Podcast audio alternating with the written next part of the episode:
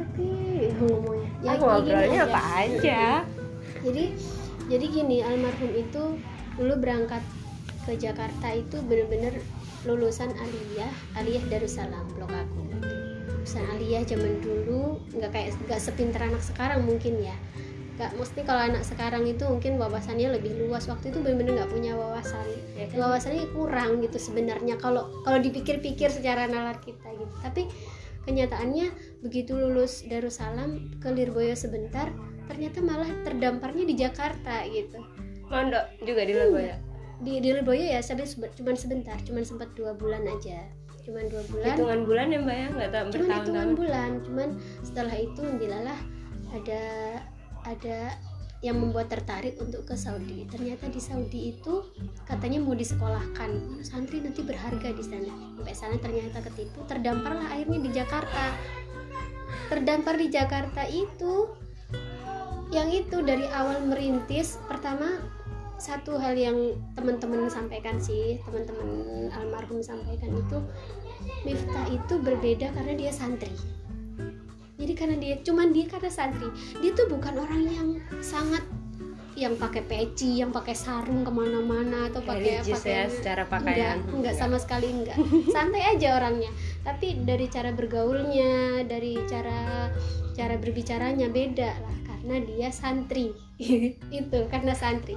Santri itu berhadapan dengan orang bawah juga. Bisa nyatu dengan orang atasan itu ada tawaduknya itu loh yang membuat awak atasan itu merasa oh, anak ini berbeda ya.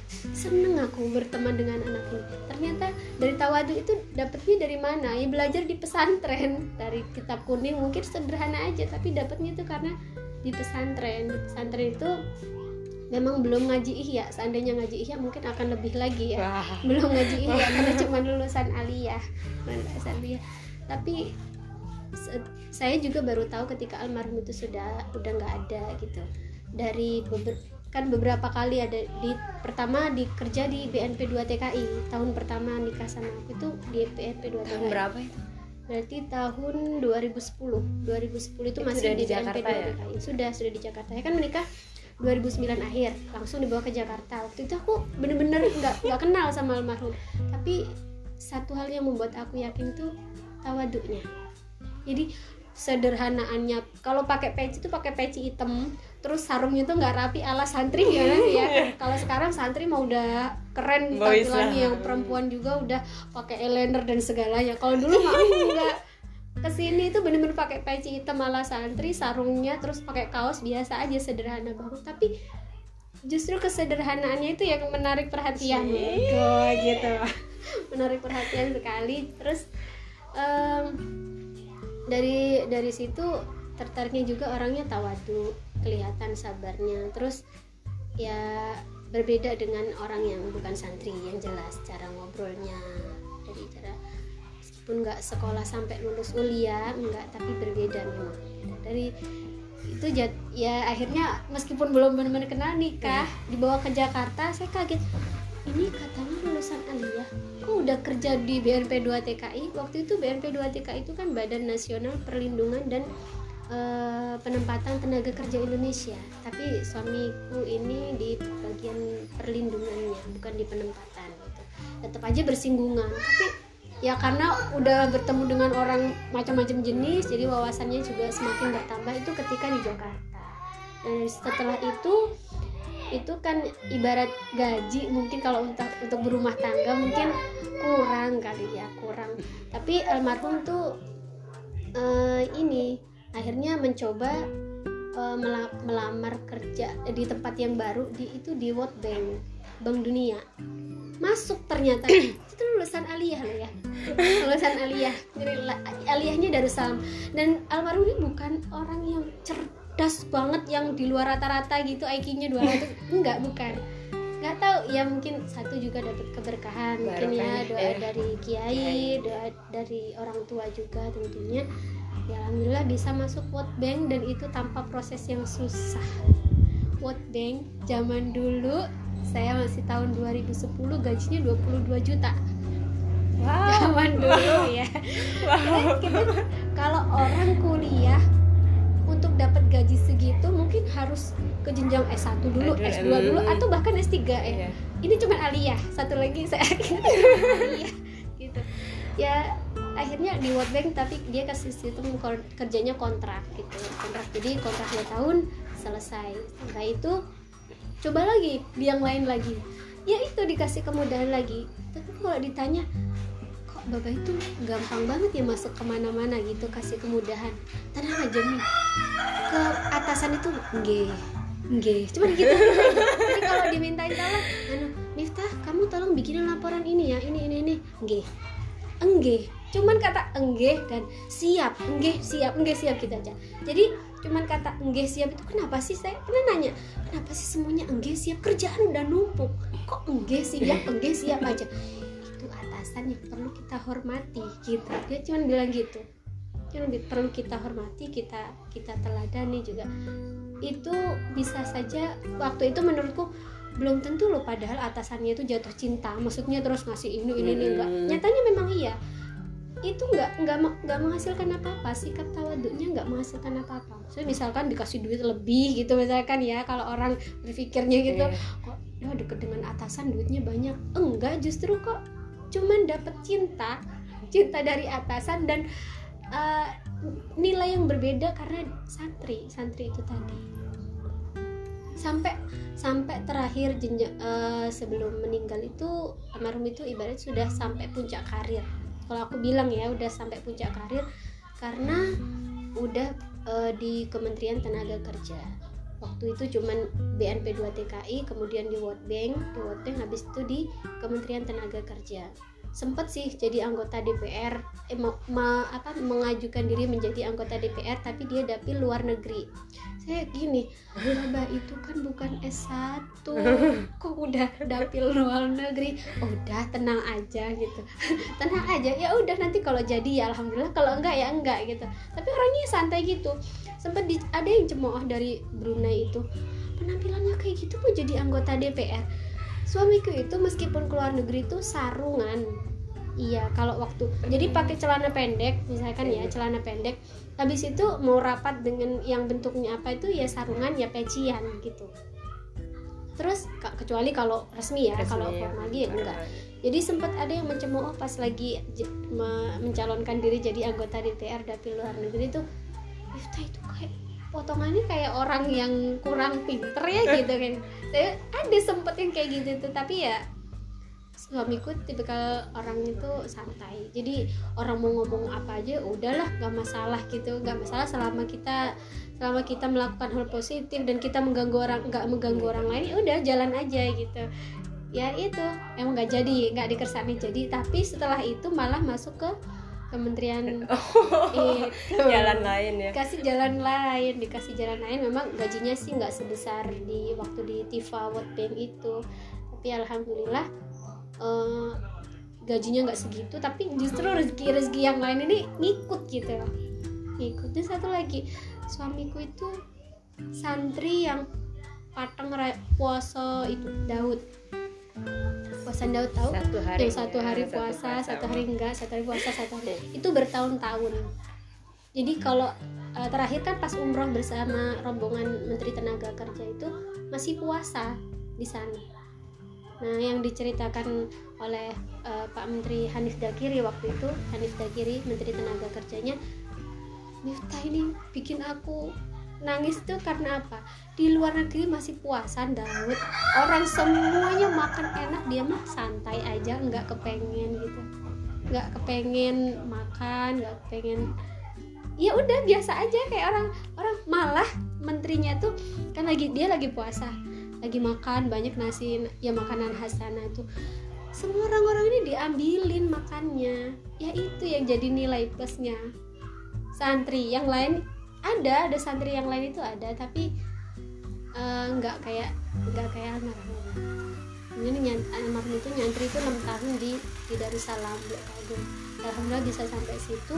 Terus ternyata almarhum itu ketika sebelum sebelum meninggal itu sudah menerbitkan buku tentang sang pemimpin itu satu. Dan itu tanpa aku tahu dan eh, penghasilannya itu dikasihin aku ketika sudah tiga hari menjelang meninggal Nah, makanya saya bilang suamiku ini udah selesai tuntas semuanya udah ada wasiat sudah ada semuanya. Terus ibarat karir itu sudah ada di puncak karir dan em, membekas di hati hati istrinya tentu kan ya. Terus terus di hati teman-temannya alhamdulillah sampai sekarang ya kalau misalkan dari Jakarta ke sini terus teman-temannya juga masih peduli sama anak-anak almarhum berarti kan itu kan ada satu hal yang itu ya yang bekas.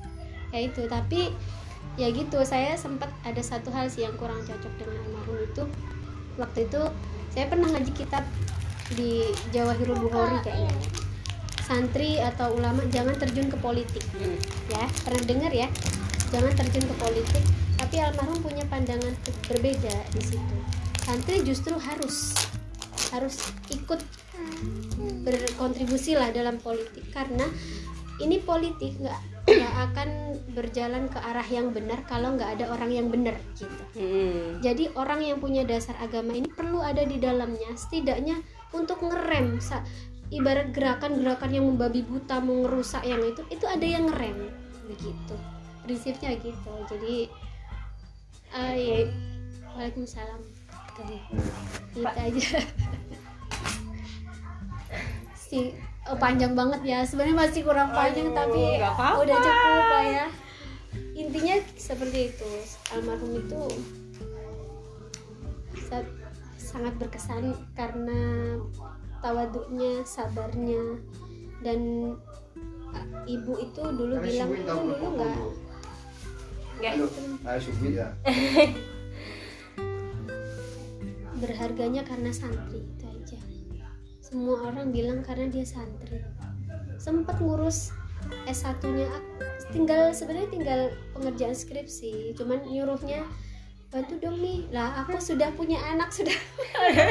Udah nggak sempat saya juga sudah punya aktivitas di majelis taklim. Waktu itu majelis taklimnya ya di rumah di aula di rumah itu ya pengajian Al-Quran sih Al-Quran. Tapi nanti ya sedikit tak singgung tafsirnya sedikit aku singgung juga kalau ada fikih yang perlu dibahas ya aku bahas fikihnya fikih yang sederhana aja kalau di Jakarta itu maksudnya karena orangnya rata-rata kan bukan Masih awam basic- ya? masih awam basicnya bukan dari pesantren gitu Mbak berarti begitu menikah beberapa bulan di sini langsung diboyong atau Langsung langsung diboyong? langsung diboyong eh, dua bulan karena saya menikah bulan Desember Januari itu positif. Oh, Januari itu positif. Habis itu eh, nunggu nunggu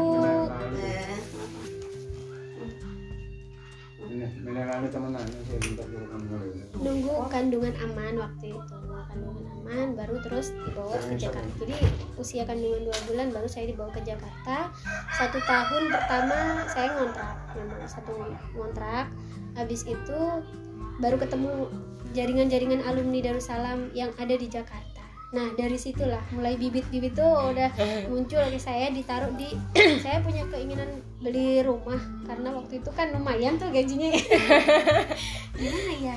Ini biar enak gimana gitu kita nggak ngontrak terus selamanya gitu kan. Akhirnya dilalah dikasih jalan juga dari eh, duriahnya keluarga Blok Agung juga yang di Jakarta. Ada rumah dijual dekat musola.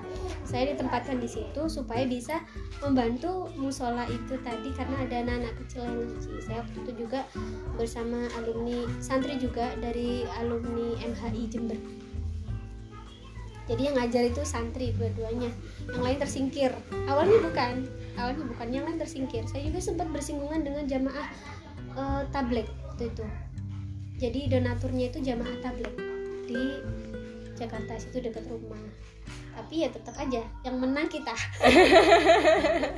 Yang menang tetap kita. Ya ya pasti dikasih ke ya dikasih jalannya begitu ya. Alhamdulillah sampai saya 2018 tuh anak-anak masih jalan. Memang sempat sempat berhenti, sempat berhentinya karena anak-anak tuh terombang-ambing. Rebutan sama jamaah tablik itu tadi. Donaturnya merasa dia aku kan donatur di sini gitu loh. Dia berhak mengatur kayak kalau jamaah tablik itu kan nggak nggak boleh aktivitas yang kayak nyanyi-nyanyi gitu. Padahal kan anak-anak ya ada pujiannya kan. Mm-mm. kalau mau ngaji dikasih pujian apa gitu. Biar Terus lebih menarik biar lebih ya. karena anak kecil-kecil. Heeh. biar kompak juga. Terus anak-anak nggak bosen. Kalau kita pakai pengajian yang kayak gini itu anak-anak nggak betah gitu loh. Kita kan harus harus inovatif ya. Iya, membangkitkan semangatnya inovatif. gimana anak-anak. Anak-anak supaya semangat. Kalau pas lagi ada event apa Agustusan gitu dikasih lomba-lomba. Nah kalau jamaah tablet nggak mau kayak Hmm. begitu itu. Sempat berpencar ah. terus habis itu tahun 2015 sudah mulai bangkit lagi. Saya kan di daerah Cipayung itu di rumah sendiri itu tahun 2011 2010 masih ngontrak 2011 alhamdulillah sudah dikasih dikasih jalan kemudahan. Dan itu juga santri itu berbeda atau nggak tahu saya itu beli rumah itu nggak langsung cash ya. Itu dibayar ada Cicil. duit berapa Eh, habis itu bukan di bank cicilnya tuh orangnya tuh udah percaya aja. Tiba-tiba gitu aja. Mbak mbak Indah ngisi itu kan mbak Is- mbak Indah ngisi di musola sini kan? Iya Pak Miftah kerjanya di itu. Ya udah nggak apa-apa tempatin aja rumahnya. Gitu. Bayar cuma 120 juta zaman dulu terus habis itu kurangnya 120 juta dan kurangnya itu nggak tahu. Terus terang lunasnya itu sebenarnya baru tahun 2016 berapa tahun? Dan itu orangnya mintanya mbak aku butuh uang 5 juta dong cariin dulu 5 juta. Mbak aku butuh ini dong. Jadi tanpa bunga tanpa apa. Semua dikasih kemudahan karena eh, Pak RT yang jual itu. Katanya ngelihatnya itu berbeda dengan orang-orang yang itu. Terus backingnya juga dari golongan santri. Kumpulnya yang di situ yang di rumah juga santri-santri. Itu begitu berartinya santri itu loh. Ketika Saya sudah di luar ya, ketika sudah di ketika luar sudah ya. di luar. Eh, meskipun kayak gitu juga sih nggak semuanya yang Hmm. begitu ya kita juga santri ya harus berani unjuk gigi dong. Iya dong. ya kalau dia diam Iya kita diam aja ya orang nggak bakalan tahu kita santri atau enggak gitu loh. Ya kita harus aktif. Kita harus eh, harus punya inisiatif untuk oh ini loh masyarakat ini kok begini ya gimana ya supaya masyarakat ini bener Hmm. gitu loh ya kita harus gitu Maksudnya, memang berat kalau di Jakarta kan kita ada orang Batak ada Mm-mm. orang yang dari, Dari Jawa ada yang dari lah. Sumatera ada yang dari ya macam-macam suku orang Sunda orang Betawi sendiri gitu nah yang paling cocok dengan orang Jawa itu orang Betawi Mm-mm. orang Betawi gampang banget nyatunya itu. Dari dermawannya dari semuanya cocok banget gampang banget nyatunya. Nah kalau orang Sunda kayak gitu gak gampang. Tapi alhamdulillah kalau kita mau berusaha yang ngajak eh ngaji yuk gitu. Gitu. Pertama mesti ada penolakan. Ya, ngajinya apa sih? Ini- sempat juga berdebat gitu hanya masalah kayak masalah eh, itu loh la yamassuhu ilal mutahharun ya masalah Quran gitu itu didebat sama orang-orang. Karena kita ngajinya ada orang bercadar ikut ngaji juga sama kita. Oh iya. ada orang itu tapi kita niatnya ngaji ya bersama. Meskipun berbeda ya kita ngaji bersama. Alhamdulillah juga rukun. Abis didebat ya udah besok ngaji lagi. Nggak masalah gitu. Malah anakku itu yang pertama itu sekolahnya di aliran orang Islam Salafi Salafi Wahabi gitu. Ya sempat HTI ya pasti. ah, bukan. Apa tuh? Salafi Wahabi tapi dia eh, ya berbeda berbeda tapi sealiran sih hampir sama gitu ya tapi berbeda Salafi Wahabi dari cara ngajinya juga seben- jauh sebenarnya sampai Jauh itu mah jauh Jauh. jauh. Jauh. karena mereka ngajinya tuh yang penting dia adalah memahami Al-Quran kemudian membaca terjemahannya rata-rata begitu Nggak ada hafal. Lalu hafal pasti dan kan hafal, kayaknya. hafal pasti. Hafalnya tuh uh pasti. Itu nomor satu. Jadi sekolah TK itu yang diutamakan adalah eh, ada tahfidnya program tahfidnya. Nah kalau anakku saya nggak bilang gitu. Anakku harus ngaji dulu. Ngaji terus punya dasar yang kuat dulu baru kalau mau tahfidz silahkan gitu. Karena kalau nggak punya dasar kuat membaca terjemahan terjemahan ini loh ada asbabun nuzulnya. Iya. hadis juga ada asbabul wurudnya gitu nggak nggak asal-asal baca terjemahan beres gitu kan. Akhirnya gampang gampang menghakimi orang karena membacanya cuma dari situ. Waktu itu di sana juga ya karena saya merasa meskipun nggak banyak sih ilmuku nggak banyak gitu tapi Mondok berapa tahun sih mondok? tujuh Ah, tujuh tahun tahun. tuh nggak sebentar. tujuh tahun itu sebentar saya Tujuh tahun itu nggak sebentar. sebentar banget masih kurang Masih kurang ya? masih kurang banget almarhum aja masih kurang enam tahun mau kurang saya tujuh tahun belum dapat apa apa rasanya belum dapat karena begitu ke Jakarta tuh kerasa oh ternyata aku harus bergerak. Oh ilmuku ternyata masih kurang gitu loh. Masih kurang. Akhirnya Belajar lagi. belajar lagi. Nah itu dia. Nah kalau kita mau bergerak mau ngajak orang untuk belajar kita mau nggak mau harus belajar kan? Iya. nah itu dia. Belajar Ya. lagi pokoknya. ya alhamdulillah tapi di sana saya di- eh, dipertemukan dengan orang-orang yang ngerti gitu. Jadi ada misalkan aku merasa aku nggak paham ini. Ada orang yang tak tanyai. Dan itu masih duriah. Blok Sefrekuensi ya. enak. Eh, kerasan banget di Jakarta karena itu tadi. Jadi di Jakarta itu aku terlibat di majelis taklim ada punya sendiri tapi memang nggak formal ya. Taklim sendiri yang ngaji gitu seminggu sekali. Terus habis itu yang mingguan yang hari Jumat itu ada majelis sholawat juga. Majelis sholawat itu saya sendiri yang santri. Eh dua dua orang sama ya sama Duriah Blok Agung itu tadi. Dua orang yang santri. Lainnya adalah orang Betawi orang Jawa yang kayak gitu macam-macam macam-macam. Tapi akhirnya yang dijunjung kita dong.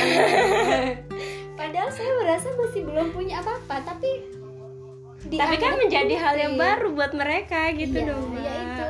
Minta yang minta ajar ngaji minta ngaji fikih yang terus habis itu kalau lomba-lomba gitu jadi penyemangatnya kita doa dulu ya doa dulu yang bisa siapa santri. mau lomba kita baca Bismillah dulu berkali-kali kok gemeteri baca berarti baca innahu min sulaimana wa innahu bismillahirrahmanirrahim baca terus amin.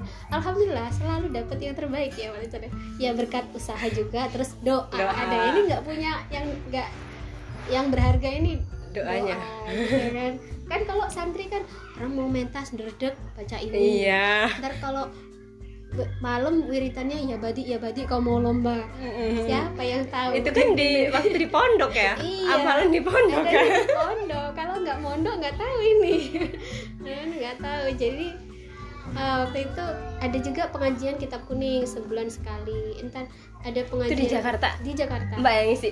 Eh, enggak saya kalau yang pengajian kitab kuning itu ada majelis jadi majelis saya kan majelis taklim Az-Zahra. Az-Zahra itu ada atasannya ma- namanya majelis taklim Al-Mahabbah. Nah Al-Mahabbah itu kegiatannya lebih kompleks lebih lebih ada pengajian kitab kuningnya ada itu eh, apa saya di situ cuman anak majelis taklimnya gitu.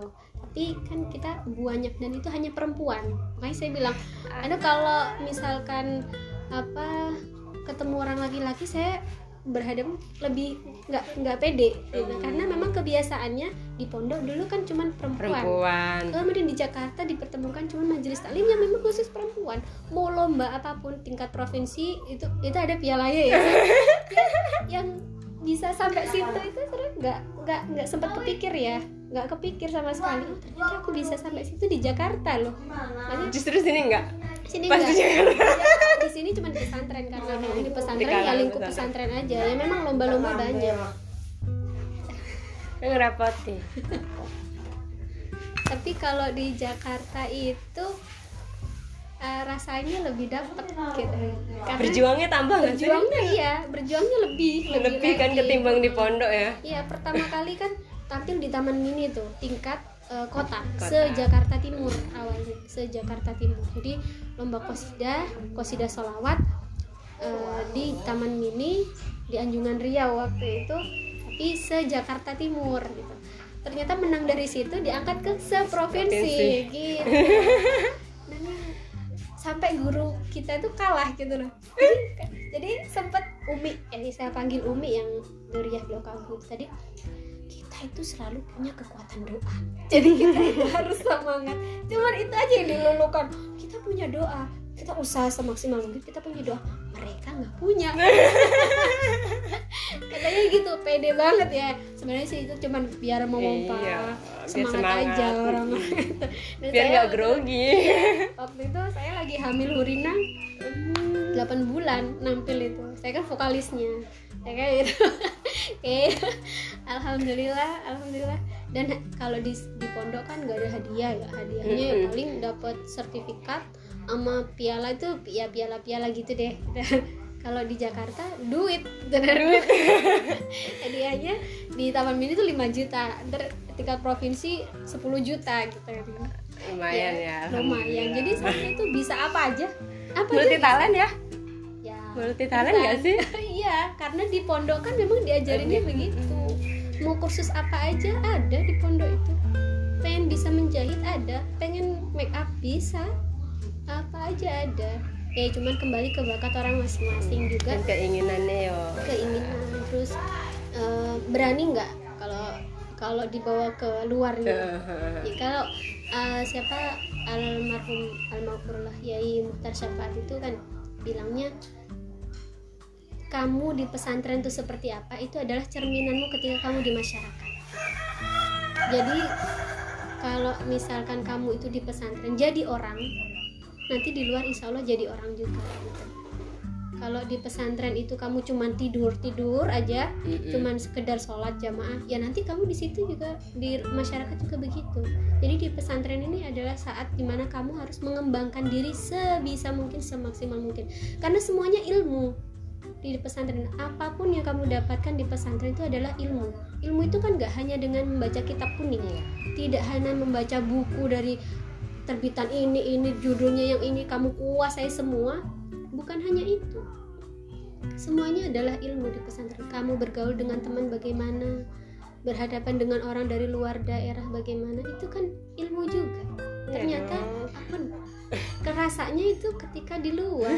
Oh benar berarti ya benar sekali. Kerasa tinggal banget. pengamalannya ketika di luar ya iya ya. cuman agak berat gitu aja.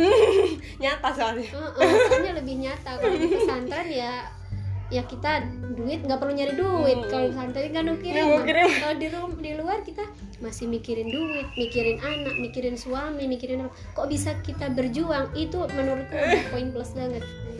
Nggak nggak nggak sederhana gitu maksudnya alhamdulillah ya kayak gitu juga sih ya dibantu Allah ya karena ya kita juga Iya kan dong. kita kepedean karena aku itu dulu di pesantren Oh. Ini, oh, bukan bukan Bukan begitu dong. nggak hanya begitu tapi ya ya alhamdulillah ya kita kan doanya ketika jadi santri kan selalu pengen jadi yang santri yang bermanfaat iya bermanfaat itu kan ya di dunia dan, Dan juga di di akhirat. akhirat yakin pula yang pentingnya Mbak. yakin yakin yakin itu terutama nah soalnya kalau- kalau hari ini melihat santri itu kayaknya nggak seperti yang mbak cerita gitu tuh. Ya ibaratnya ketika ada lulusan 100% yang mengamalkan paling hanya 30% Benar, sisanya iya, benar. mereka ketika sudah menikah ya sudah selesai di rumah. Yang sudah bekerja ya udah kerja aja gitu ke masyarakatnya kurang gitu. Ya memang sekarang yang saya lihat sendiri juga begitu gitu. Mungkin ya kalau dari apa yang menyebabkan seperti itu? Satu juga karena perkembangan zamannya. Perkembangan zamannya kan memang sekarang kalau tak orang kena setan gepeng. Apa setan gepeng? HP. orang mikirnya instan terus. Kalau zaman dulu enggak. Ya sekarang aja kalau kita mau ngerjakan soal yang enggak yang susah kalau dulu saya nyari buku sampai di Jember. Nyari, nyari ustadz yang tak bisa tak tanyain. Ini gimana? Sekarang apa lihat aja setan gepeng ini. Gampang semuanya ada, di Ada, sini. iya. tapi tanpa guru. Tahu uang gelap? Men tahu uang delapan ribu untuk yang bayar kemarin. Iya ada di dompet di tas ya belakang. Iya jadi itu sih satu karena perkembangan zaman. Ya kita kan memang udah ada di zaman akhir ya. ya Allah takut. Iya. Iya, mau di mau di eh, sadari atau enggak kita memang ada di zaman akhir. Dulu kakekku tuh bilang almarhum itu bilang zaman dulu padahal ketika saya masih kecil anak dulu kalau digebukin biasa. Karena ya percaya kalau itu bagian dari mendidik. Iya. Anak sekarang coba digebukin. Lapor polisi. lapor polisi apalagi gurunya yang gebukin lapor polisi sekarang. Satu juga karena perkembangan zaman nomor dua kurangnya pengertian eh, tentang keberkahan. Kayaknya menganggapnya remeh banget ya. Kayaknya seakan-akan tuh nggak ada berkah itu berkah sekarang itu seolah-olah nggak ada. Padahal berkah itu apa sih artinya? Ziyadatul khair sebenarnya. Berkah itu ziyadatul khair tambahnya kebaikan.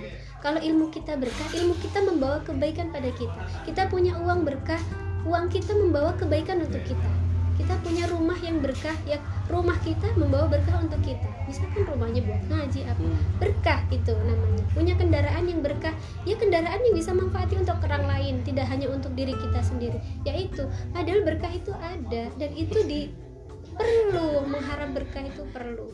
Tapi kan berkah kalau sekarang kita ngalap berkah ziarah di mana? Ah, datangi kiai siapa? datangi kiai, cuman begitu doang padahal ya nggak bisa begitu nggak selesai di situ ya. Iya nggak selesai di situ. Kita orang ziarah kan berharapnya lagi sakit. Kan sekarang orang biasa begitu ziarah ke mana ziarah ke mana padahal ada yang lebih penting dari itu. Ada yang lebih penting dari itu ya satu kita cari ilmunya ini loh. Jangan hanya mengharap berkah kiai tapi kita nggak mau nyari ilmu. Lah ya gimana? Nyari berkah dari makom sampai makom sunan gunung jati misalkan. Tapi kita nggak belajar nggak nyari ilmu lah. Ilmu ini wajib kita cari dari baru lahir sampai, Sampai ke lahat tidak hanya selesai menikah selesai nggak nyari ilmu ya. Sama. enggak dong. Ya kalau aku ya aku kenapa kok postinganku mungkin di kalau ngeliat di Facebook ya ada bercandanya ada gitu ke mana pun saya aku ketemu hal yang menurutku ini bermanfaat tak posting. Nah anak-anak muda itu sekarang nggak mikirin kayak gitu. Aduh termasuk aku. Nah, Masa ya, bro? Nggak ya, nggak- nggak nyindir ya tapi memang itu kenyataan. Banyak sekali yang berpikir berpikir bahwasanya yang boleh yang boleh menyebarkan kebaikan atau dakwah atau apa itu hanya orang-orang yang ilmunya tinggi. Atau statusnya udah kiai atau statusnya udah gus neng dan se- sebagainya. Padahal enggak. Kita itu justru orang-orang yang ber kayak gini langsung. Meskipun cuman ngangkat satu orang aja untuk untuk lebih baik Mm. itu sudah pahala kadang pahala untuk kita loh nanti gitu loh. Jangan nunggu jadi kiai. Ya sama aja kayak orang mau sodakoh nunggu kaya. Nggak bisa dong. Ya kapan? Kita belum kaya kapan? kita udah keburu isdar keburu SDR apa jariahnya itu kan gitu. Sama aja kayak nyari ilmu. Nah kita posting sekarang punya Facebook manfaatkan dengan yang baik. Dengan apa? Posting hal-hal yang positif gitu loh posting hal-hal yang positif itu artinya mungkin kita akan dapat kritikan atau ada sebagian orang yang ah soal salim ah. ah. Sok ini ah. Padahal orangnya gitu-gitu aja. Niatnya dong ditata kita. Ketika aku posting sesuatu seperti ini setidaknya ini ber- barangkali bermanfaat untuk diriku dan mungkin dong dari sekian followers satu yang nyang yang nyangkut mungkin alhamdulillah ya, ya. yang yang teman kita itu mungkin satu yang nyangkut itu siapa tahu gitu. Kalau ada orang yang nyinyir itu sudah biasa. Apalagi netizen zaman sekarang kan ada pinter-pinter banget kalau Iya. suruh nyinyir. Itu itu kalau kalau mau di itu sebenarnya bonus ya, demografinya di situ ya mbak santri yang malu mungkin untuk berhadapan Iya. langsung public speakingnya nggak ada. Kenapa nggak lewat tulisan gitu kan ya? Iya. Hasilnya dari pondok tuh di share gitu iya iya harus tapi memang kan kalau untuk tulis tulis itu orang kan punya bakat sendiri ya. Kalau ya iya udah- sih. udah- tapi kan ntar dulu deh di pondok itu kan nggak hanya nulis nih nggak Iya. hanya nulis. Mm-mm. selawatan terus apa lagi ya? Ya banyak lah. Setidaknya yang gunain si setan gepeng ini tadi biar lebih manfaat Oh, gimana iya, gitu iya tuh gitu. justru harusnya mbak-mbak santri dan kakang santri yang saat ini yang udah apa ya? Ini ada media nih selain kamu harus pergi ke sana kemari ceramah ke sana kemari nih. Nggih. Ya udah gunain yang kamu punya tuh handphone untuk nge-share ilmunya Iya, tadi. iya, kan bener. sebenarnya sih gitu. Iya gitu. Cuman orang memang takut sih mungkin takut. Kadang-kadang nggak siap kalau gini orang kan kalau nge-share gitu kan kadang-kadang aku nggak begini. Kok aku nge-share begini? Gitu kan. kadang aku gitu. Nah, gitu kan. Kadang udah saya aku lo nggak nggak kayak gini masa aku nge-share gini ntar kayak kayak ini dong nggak sesuai sama yang yang di Apa yang diomong- omongin eh, sama ternyata aku kelakuan, perilakunya. ya, kan.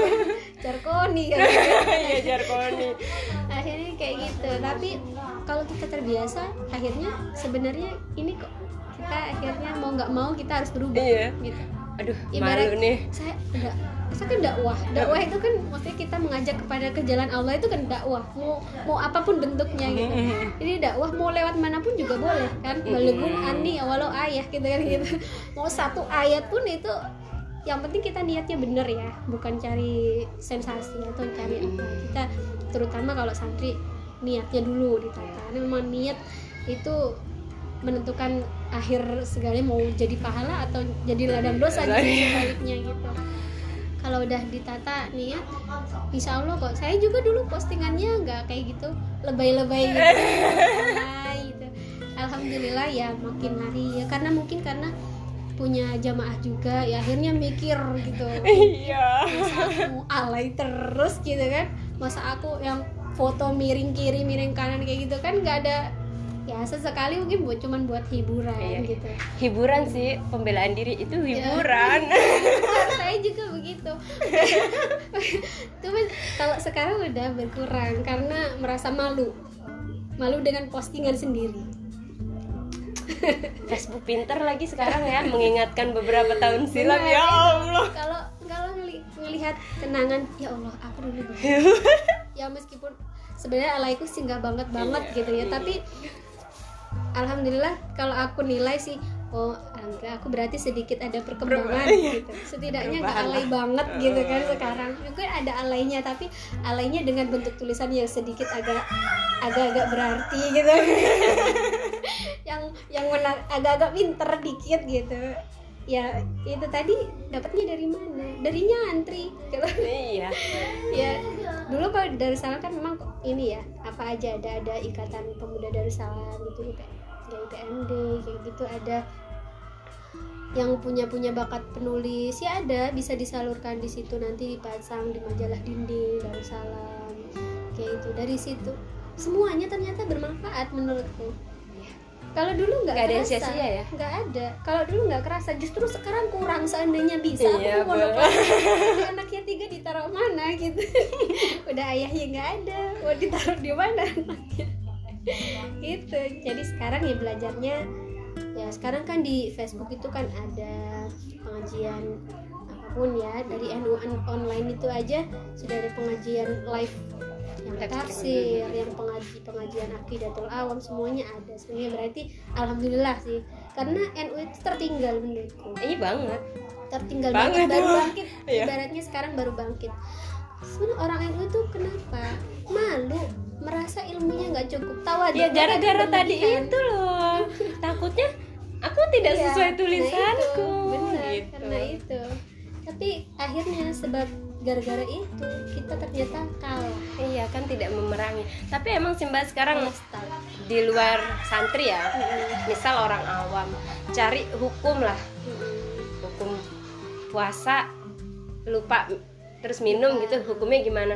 Itu kalau kita cari di internet itu bukan orang-orang NU jawabannya. emang iya. Ya ampun. saya saya tahunya juga dari tetanggaku itu begitu. Dia belajarnya cukup lewat itu cukup lewat internet. Mm-mm. dan dia mendebat aku gara-gara laya masuhu ilal mutoharim itu. Dia kok nulis panjang banget? Dari mana dia dapat tulisan itu? Jadi mendalili aku panjang banget padahal aku nggak bisa menjelaskan segitu panjang. Benar terus terang aku di pondok dulu layar masuhu ilal mutoharun tidak boleh memegang Al-Quran kecuali orang-orang yang suci kan Suci. gitu ya? nggak bisa menjelaskan segitu panjang. Ternyata dia dapat dari mana? Dari Internet. internet. Gampang kan gitu? Gampang banget sekarang. dan bukan orang NU yang sekarang sudah alhamdulillah sih udah lumayan berkembang Dicari dikit ada NU online. NU online sering sekarang terus juga anak apa ya alumni alumni santri santri yang itu sekarang sudah mau mau Pondok-pondok besar juga Keluar. sekarang sudah ada. Hmm, kalau ngaji Ramadan itu Media-media. Darussalam itu aja udah dari pagi ada nanti sore ada malam ada pengajian live Streamingnya ya. Di Facebook mungkin cuma di Facebook tapi ya itu sudah sangat membantu menurutku setidaknya Iya. kita nggak buat yang haus banget. yang haus ilmu juga kan Benar. untuk yang udah alumni alumni ini juga kan yang dulunya eh dulu aku mondok nggak ada ah boleh nih aku ikut Iya, gitu benar. atau Iya. dulu di pondok cuman yang penting aku mondok rata-rata begitu yang kadang-kadang salah niat yang penting aku mondok kalau ka- ka- bahkan ada yang lebih ekstrim lagi tuh kalau udah mondok itu di luar itu pasti nggak pernah mondok gitu.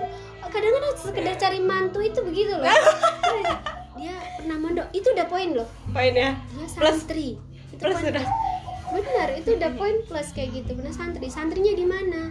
Misalkan di pondok yang terkenal gede banget. Itu wah itu udah apalagi udah, gitu kan. Apalagi pasti. Udah udah kayak aku aja sekarang gitu juga. Eh, Nah kalau misalkan ada orang yang ya ya maaf ya. Dekat gitu. Kalian dulu santri nggak? Gitu kenapa kok harus santri? Kufu. Biar kita seimbang. Seimbang di dalam hal apa? Hal berjuangnya itu tadi loh.